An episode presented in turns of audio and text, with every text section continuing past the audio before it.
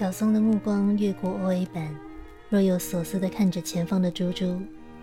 猪猪专心看着镜子补口红，只有斜后方的阿佩在专心工作，忙着将资料输入到电脑里面。玻璃隔间的主管办公室内，球叔正跟汤少讨论处理商品问题。这是距离故事结局一个月前发生的场景。以汤少为小主管的贸易公司市场部，第一幕中的五人小组从车内转到了办公室内。秋叔首先发难，他说：“每一包都是真空包装，怎么可能有虫子进去？”接着，他把一包综合麦片扔到汤少的桌上。汤少不置可否，反问他：“纽西兰那边知道没有？”球叔说已经送 email 过去了，但纽西兰正在放国定假日。说完，他又继续发牢骚兼解释：“早就说了，超市那些人只顾着自己做事方便，每包都给你戳洞把气放掉，才摆到货架上，什么虫都能进得去。”言下之意，球叔在推卸责任。客户向汤少的部门反映麦片里面有虫，但球叔认为是超市人员造成的。虫是因为麦片包装有破洞，所以才从外面进去的。但是，真的吗？我的意思是，难道不是一开始麦片里面就有长虫或有虫卵吗？就像真空包装的白米，开封之后如果没有冰，仍旧会长出米虫来，因为虫卵早就和米粒混在一起了，只是包装时它还没有孵化而已。如果麦片包装时就混入虫和虫卵，那就是球叔和供应商的问题了。因为球叔显然浑水摸鱼，允许供应商提供缺乏品管的劣质商品给公司。以上这段对话乍看之下只是稀松平常的工作对话，但是编剧暗希写的颇有深意。我到最近这一次重看电影时，才看出他在隐喻什么。让我们把婚姻类比成麦片或白米。然后把婚外情类比成虫子吧。婚姻一开始就让结婚证书跟承诺给真空包装起来了，所以怎么可能会有虫子进去呢？如果婚姻里面有虫、有小三、有婚外情，那到底是承诺这个包装给人戳穿了，虫子才得以趁虚而入，还是实际上根本就不是这么回事，而是一开始虫卵就和白米包裹在一起？婚外情跟婚姻一开始就被捆绑打包了。原配大概会认为小三是从外面钻洞进来捣乱的坏虫子，可是小三大概会不服气的反驳，说这段婚姻里面早就先长出虫腐烂了。究竟是如何呢？出轨的男人也许知道答案，也许他也没有答案。所以汤少对虫到底怎么来的不置可否，他只问了一句。纽西兰那边知道没有？是啊，对原配和小三来说，或许很重要的问题，出轨者搞不好根本就不在意，因为比起虫是怎么来的，事情是怎么发生的，有没有别人知道了，才是他的重点。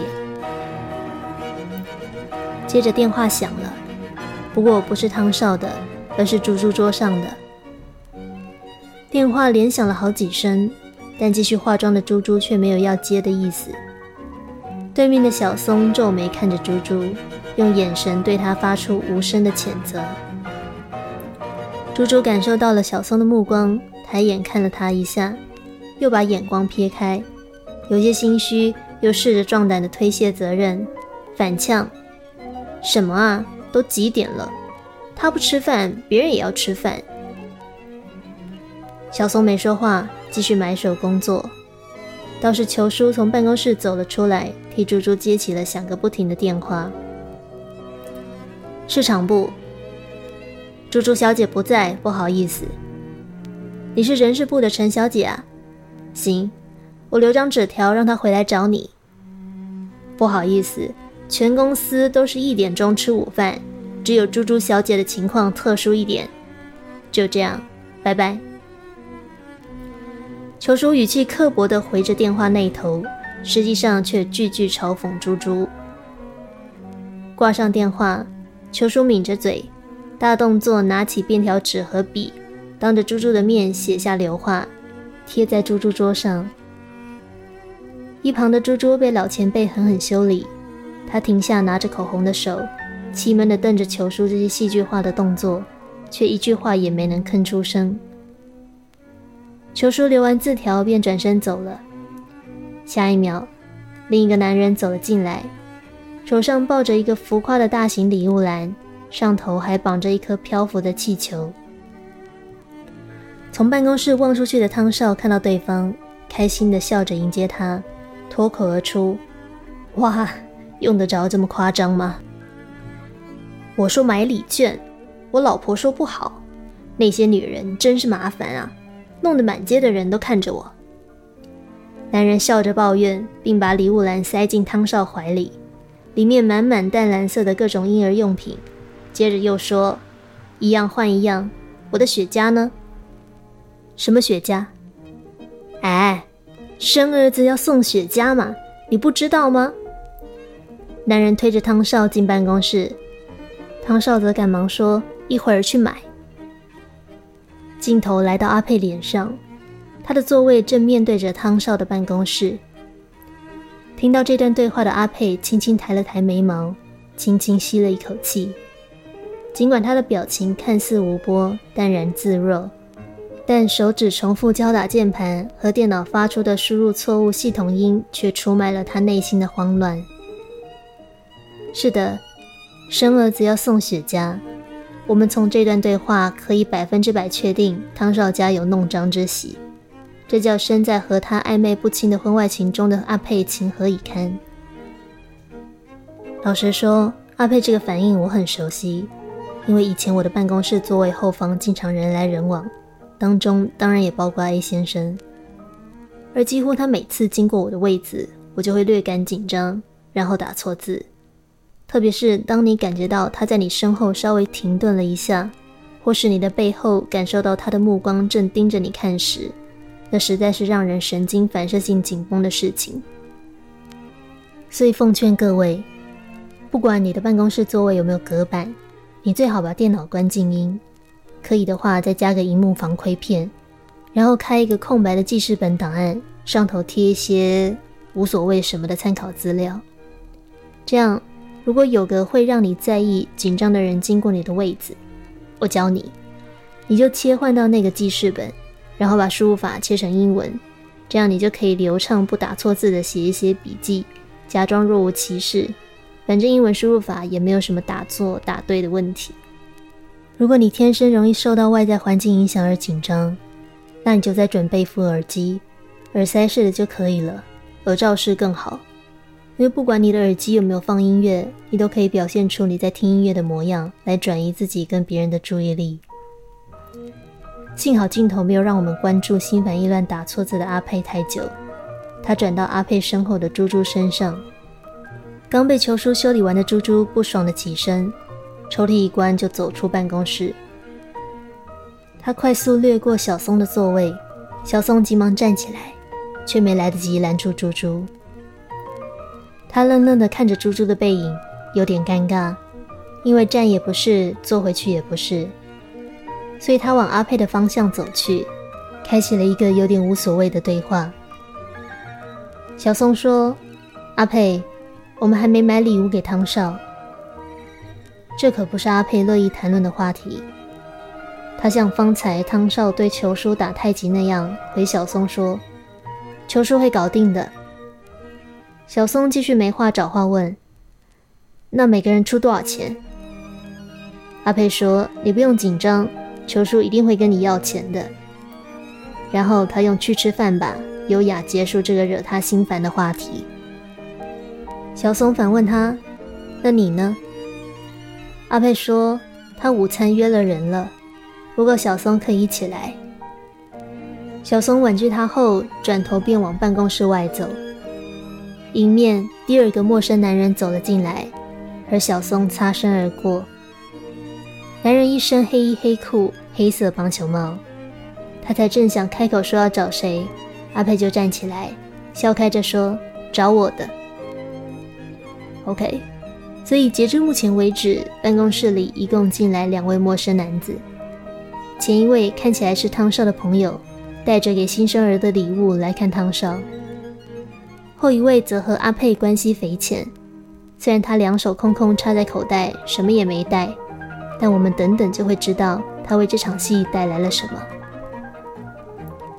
阿佩要黑衣男子等他一分钟，对方一脸腼腆地站在阿佩后方看他工作，不一会儿便好奇地开口问。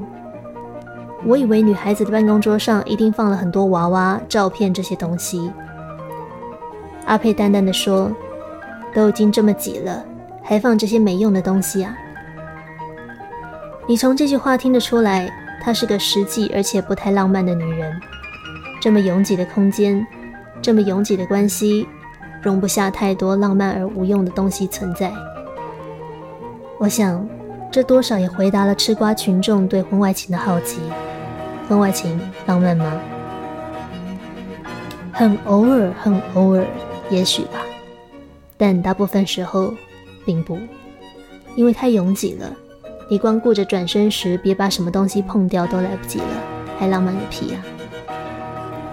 阿佩利落地收起文件夹，转身捞起外套，便领着黑衣男子走出办公室。镜头切回汤少的办公室。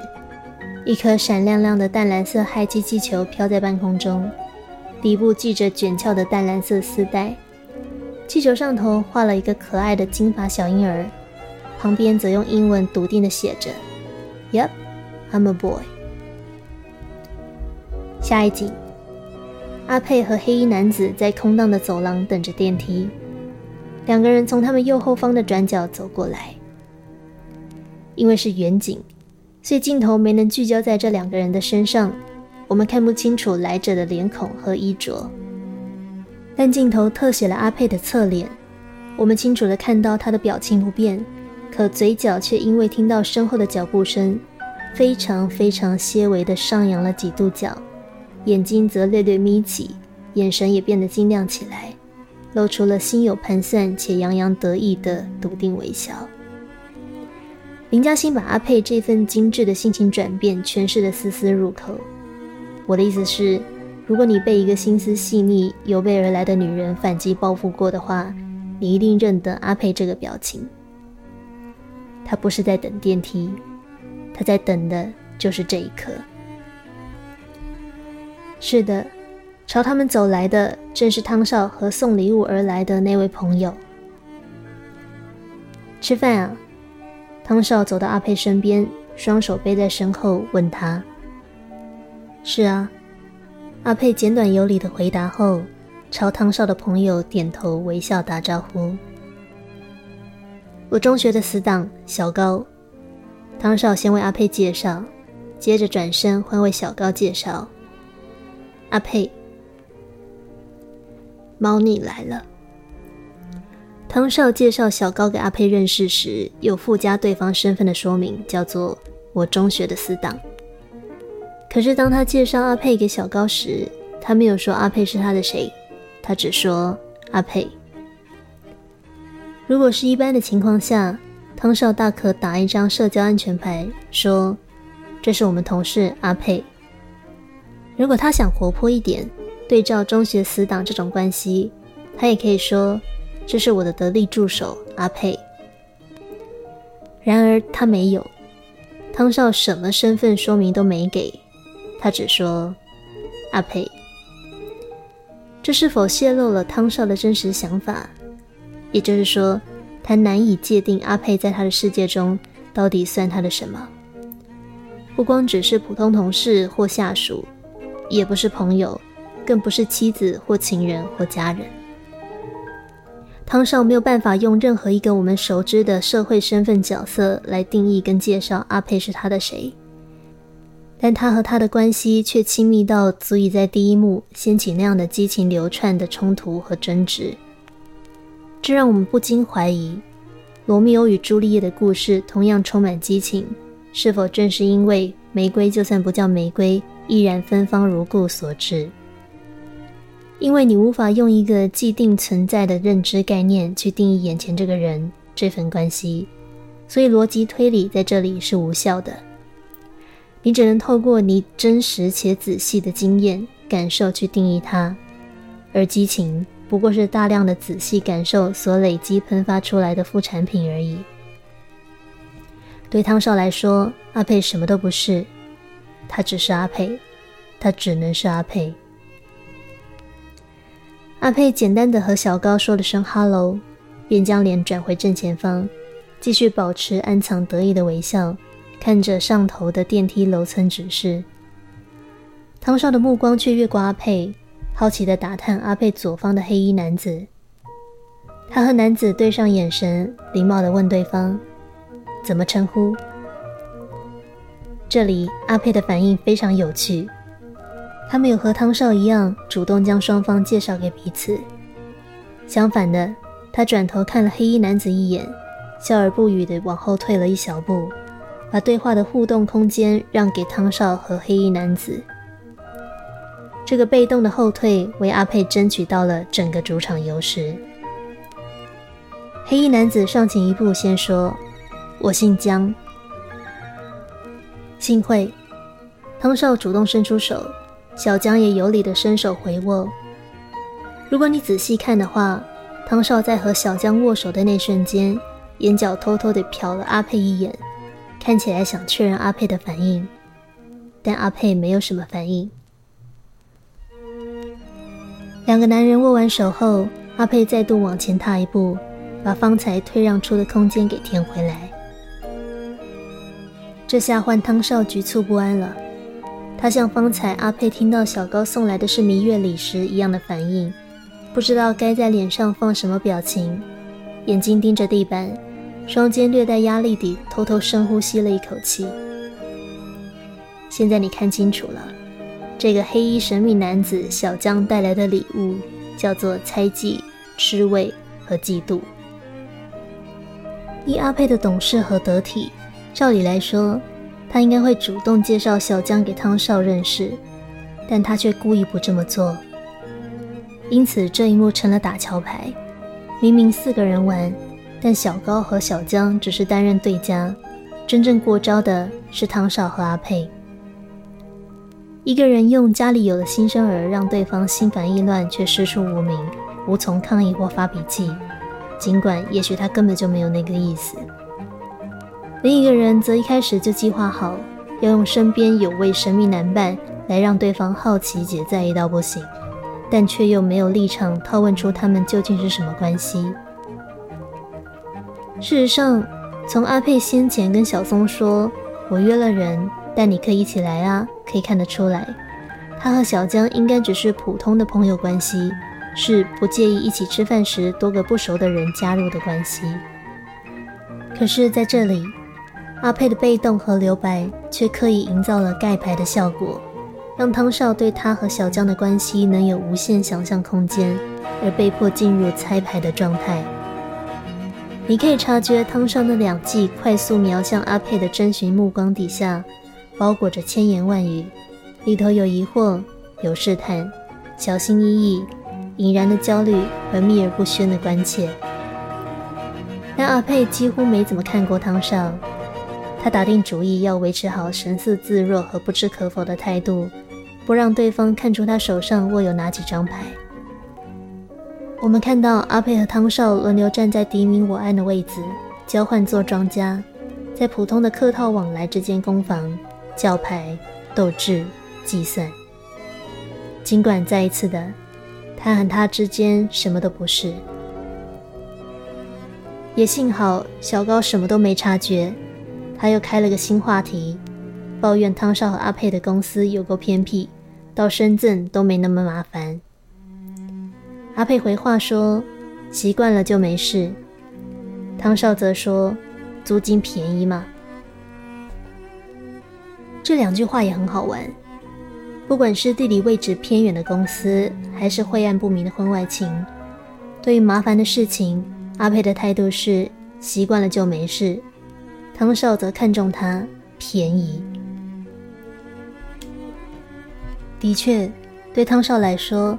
类婚外情关系可以是很便宜的，因为不用承担责任，也不用给承诺，而且还可以一边工作一边进行，不需要额外挪出时间或多花钱，却又能享受到暧昧的刺激和爱情的甜美。所以过程麻烦一点，拐弯抹角又何妨呢？至于深陷其中，搞到自己失眠、身体为恙的阿佩，就算被烦恼缠身，但习惯了，其实也就可以这么一直下去。至少他目前为止都还撑得住。听闻两人现实的发言，小高忍不住调侃：“我最佩服你们老板，他的股票我一定捧场，他的工我一定不打。”汤少凑过去小高耳边，用低声但阿佩听得到的声音说：“老板甩掉我们啦。”意思是汤少他们所属的单位被从公司解编释出了。从言谈中听得出来，似乎是没有获利导致的经营困难。阿佩闻言，始终维持着胜券在握的微笑，顿时收敛不少。而先有反应的小江则看了他一眼，但阿佩只是继续盯着电梯看，没有加入话题。倒是汤少在听到小高评论他们是夕阳产业时，也偷偷看了阿佩一眼，仿佛想确认阿佩对于单位被裁撤有什么反应。电梯来了，车厢里面已满了八成。汤少客气的要阿佩和小江先搭。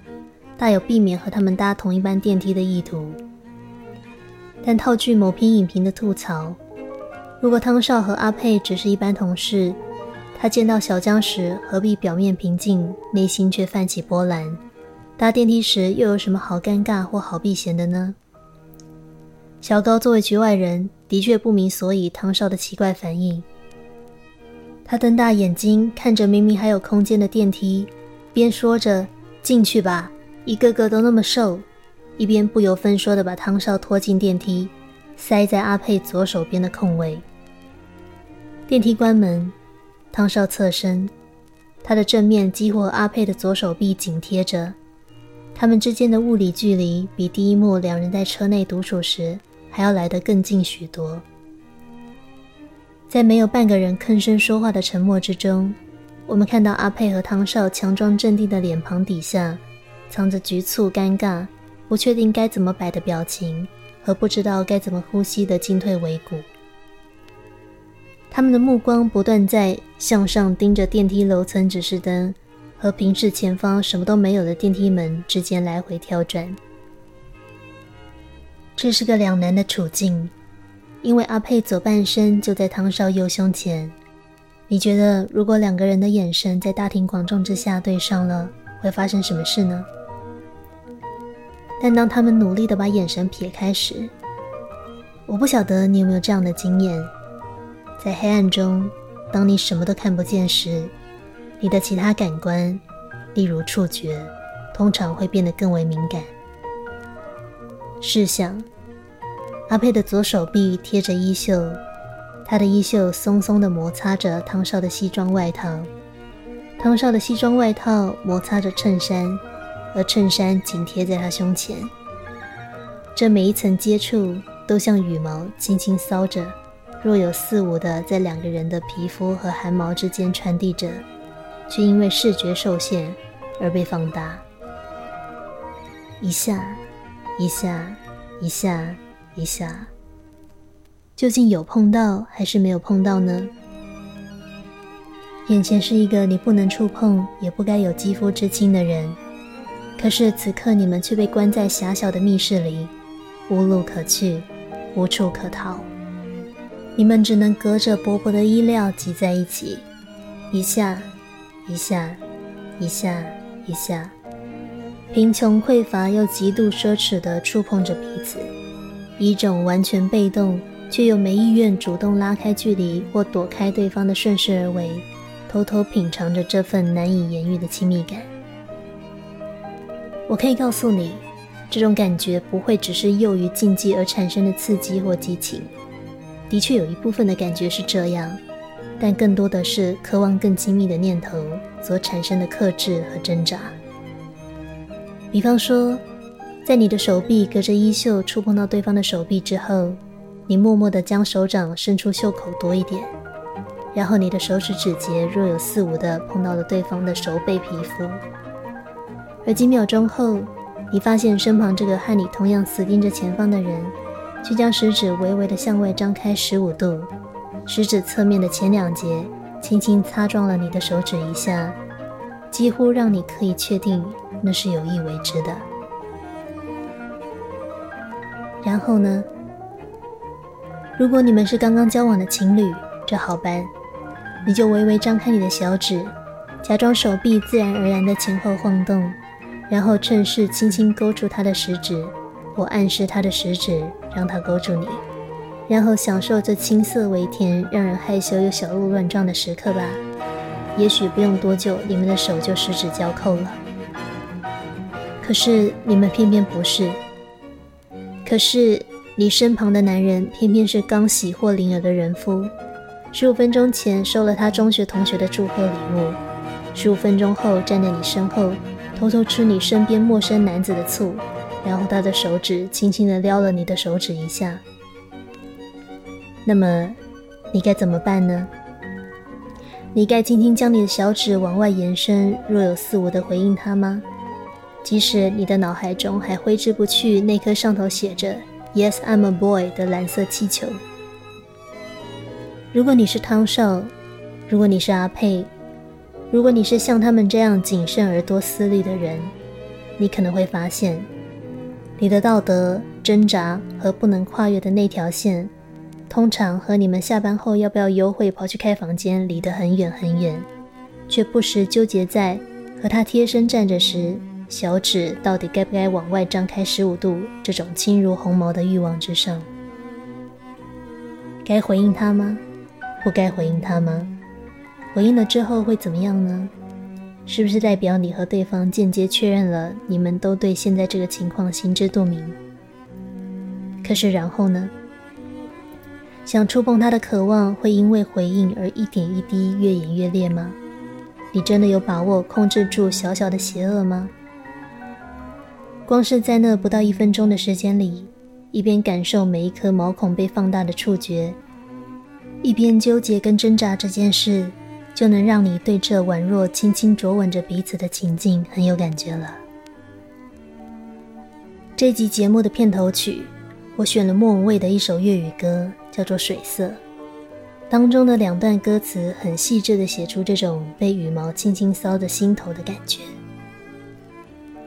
他说：“感受得到却又听不到的，爱是看得到。”却未捉到在飞舞，烟雾吞吐，细致与潦草，深浅，远近，未知数。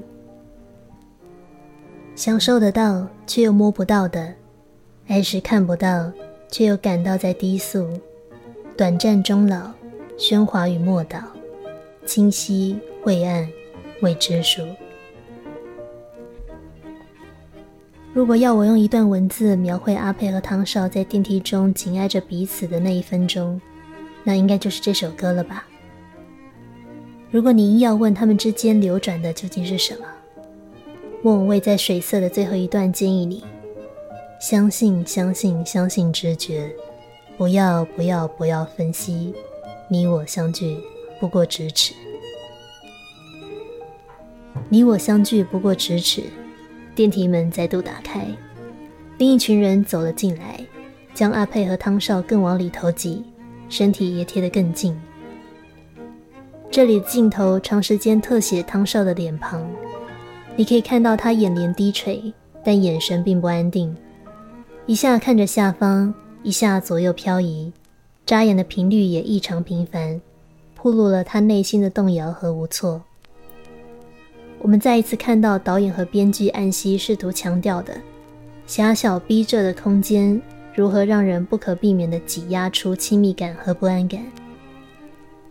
如果你有注意到的话，《亲密》这部电影的英文片名叫做《Claustrophobia》，翻译成中文就是“幽闭恐惧症”。关于这个充满安逸的命名，我们之后会再多聊。但至少你可以知道，安西想表达的是。亲密可以是很令人恐惧的。阿佩和汤少被压缩的如此缺乏社交距离，而电梯保持在封闭状态的时间又是如此漫长，这种被迫的亲密几乎要让人起鸡皮疙瘩了。原本不存在的欲望被挤压出来，赤裸裸地摊在你的眼前，你难道不恐惧吗？当然，我没有待过汤少的立场，所以我无从得知，在这个情况下，他是否会产生想就这样顺势将阿佩揽进怀中的冲动。又是否会为了抵抗这样的念头而倍感煎熬？但编剧在这里安排了一段耐人寻味的小对话。汤少前方的印度人用着浓浓口音的中文跟手机中的客户进行商务应对。小高听了，在一旁用粤语小声感叹了一句：“世事艰难呐。”而汤少则低声回他：“现在才知道，世事艰难。”到底是在中国讨生活，必须学会用普通话社交做生意的印度人的处境比较艰难，还是正和你若有似无暧昧的下属离你胸口仅仅一毫米，远比他身边那位让你吃味的男伴还贴近许多，而你却得维持柳下惠的姿态，当个正人君子，坐怀不乱比较艰难。我们没有答案，但我们可以确定一件事，就是电梯门终究会打开。门开了之后，这一切紧张、刺激、甜蜜、煎熬、尴尬、不安和幽闭恐惧症，都像一阵烟一样消散。汤少和小高往左走去，阿佩和小江则往右走去，仿佛刚刚什么都没有发生，像张爱玲在短篇小说《封锁》里面，用解除封锁的铃声响了，封锁期间发生的一切都等于没有发生。仿佛整个上海只是打了个盹，做了个不近情理的梦，来描述故事中方才那场因为封锁而突如其来的婚外艳遇。出了公司，阿佩和小江寻找餐厅，但每家餐厅都客满，需要排队等待。一边走着看着，阿佩一边告诉小江：“我抽屉里有一封辞职信。”小江沉默了一会儿，说：“听说最近找工作很容易。” Dear Mr. Tang, I regret to inform you。阿佩假装没听到小江的话，继续像是在模拟什么般的念着。小江笑着打断他，吐槽说：“你还没打日期呢。”阿佩听了莞尔，没说什么。小江接着提议。要不然你试试看不搭他的顺风车吧。阿佩摇摇头反驳说：“我每天这么早起来上班，就是为了搭他的顺风车。”所以到这里我们才明白，为什么刚刚等电梯时，小江在和汤少寒暄完后始终不发一语，因为他是知道汤少和阿佩暧昧关系内情的人，他八成在见到汤少之前就已经听阿佩说过汤少的事了。但是小江和阿佩是什么关系？又是在什么契机之下成为共享阿佩秘密恋情故事的人？我们暂时还不知道。但我们可以揣摩的是，小江和观众一样，作为心知肚明的第三方，可能会怎么看待刚刚阿佩刻意拿他当棋子来让汤少吃味在意的举动？还有汤少和阿佩之间微妙又略带尴尬僵硬的距离感是什么？在小江眼前的阿佩和汤少，仿佛暗藏涡流的小溪。如果你以为水面看似平静就跳下去，你就会被卷入涡流之中，搅进很复杂的人际关系里。所以人们倾向对深陷三角关系的人保持距离，我想也是生存本能使然。B 小姐当年逼供出我和 A 先生的内情之后，就很懊悔地表示，她不该跟我和 A 先生当朋友。因为她讨厌被卷进这么麻烦的关系里面，并且他也对我介绍或者说推坑他和 A 先生当朋友感到相当愤慨。他觉得被我操弄利用了，害他落入一个尴尬两难的位置。后来呢，另一位朋友也因为类似的两难原因而决定不要再跟我往来当朋友，只是他的立场更为难一些，因为他和 A 先生跟 A 先生的太太都认识。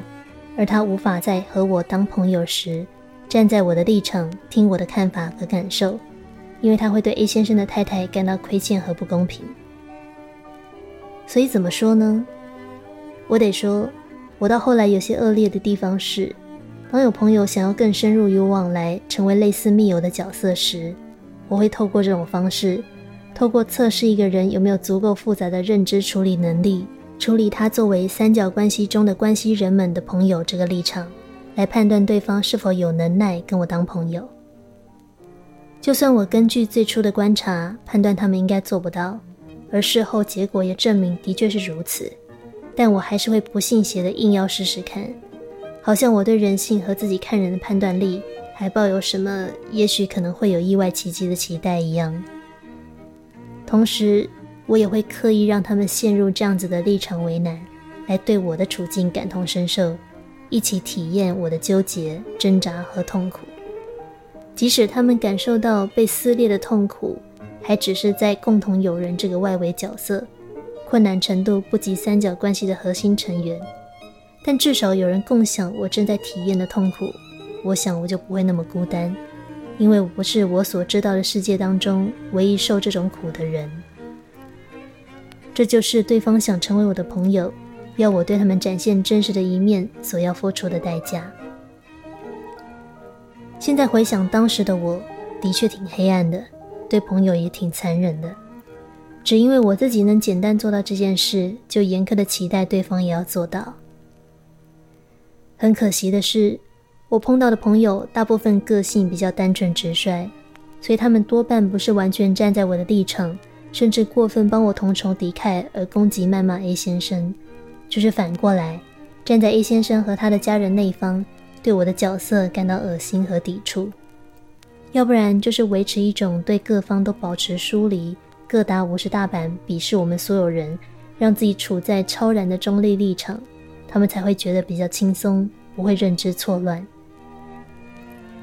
所以啊，各位，心理师是很难当的，因为他们有能耐站在你的立场，同理、共感和接纳你的情绪。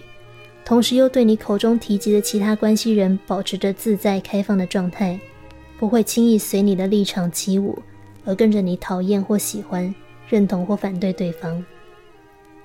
要做到这一点，需要相对复杂的认知调节和情绪处理能力，还要管理好自己的投射。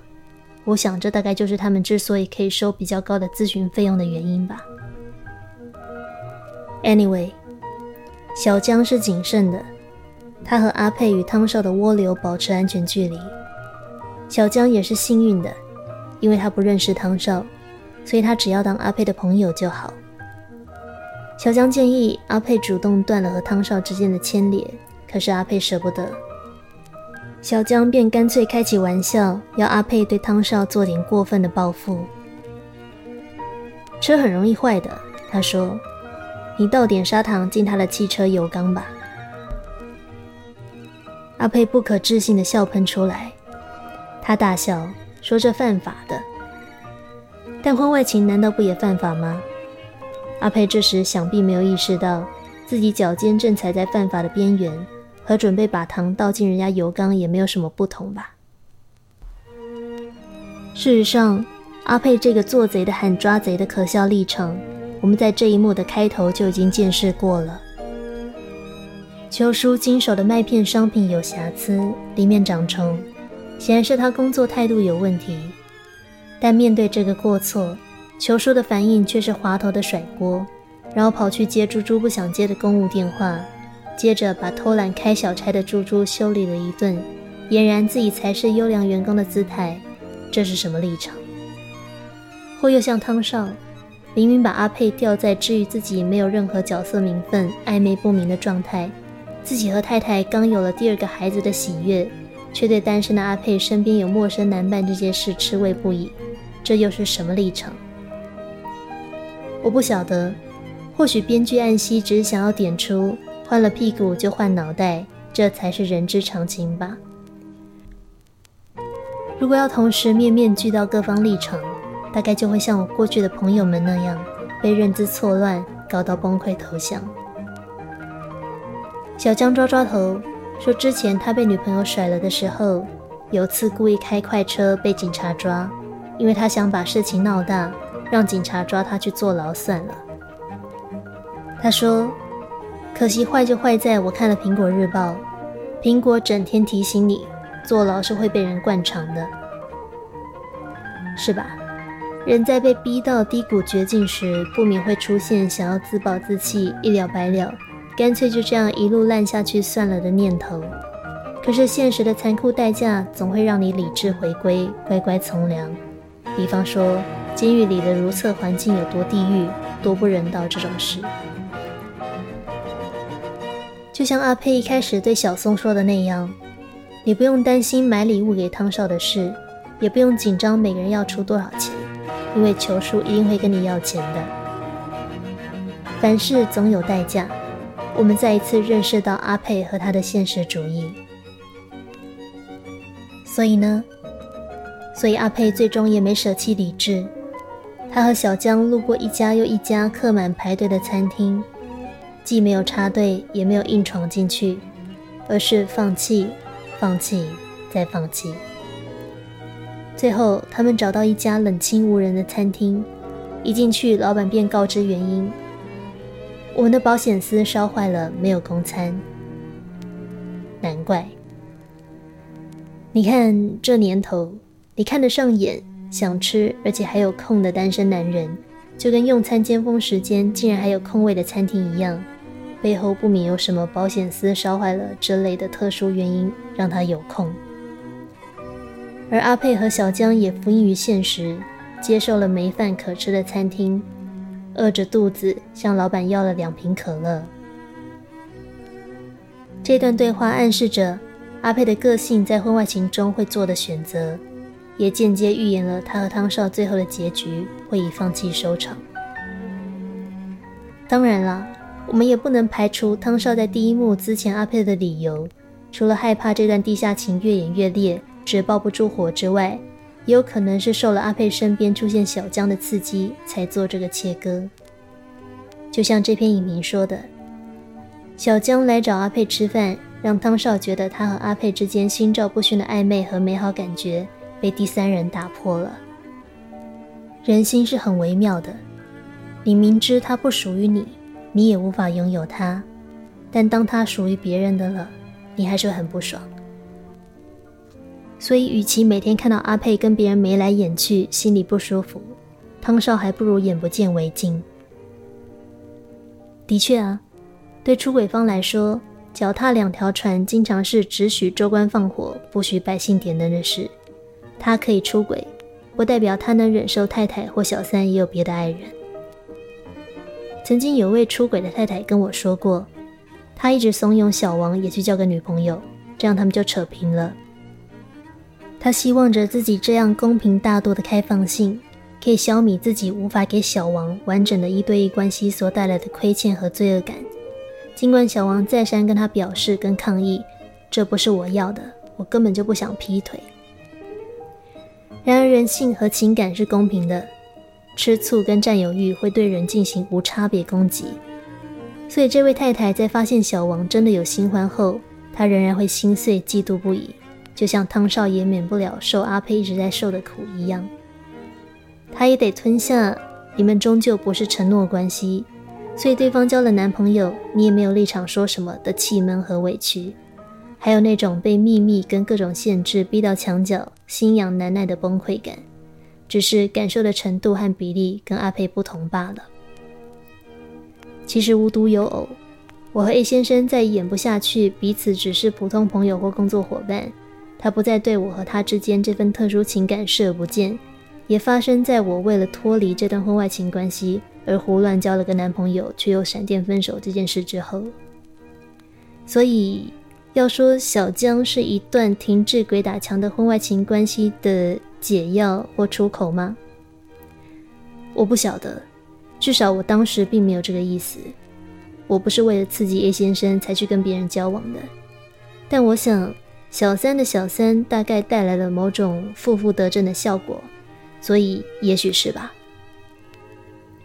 Anyway，让我们回到阿佩，这个接受餐厅没饭可吃，有可乐喝也就勉强将就的阿佩。就如同许多不吵不闹式的情妇，与其说是胆小软弱，不如说他们太过现实，不想为这种不上不下的残缺爱情付出太巨大的代价，包括漫长无尽头的排队等待扶正。毕竟时间比金钱更昂贵，因此他们宁愿屈就于一家始终无法让他吃饱的餐厅，要两瓶可乐垫垫胃，让碳酸气泡撑胀他的肚子，假装自己有吃饱就好。即使他很清楚，天天空腹喝可乐会有多伤胃。汤少和老婆才刚生下第二个孩子啊，除了让幻想随着可乐泡沫破灭之外，你还想怎样？你还能怎样？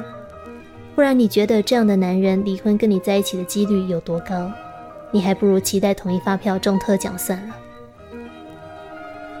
题外话，这是我最近投资的心得。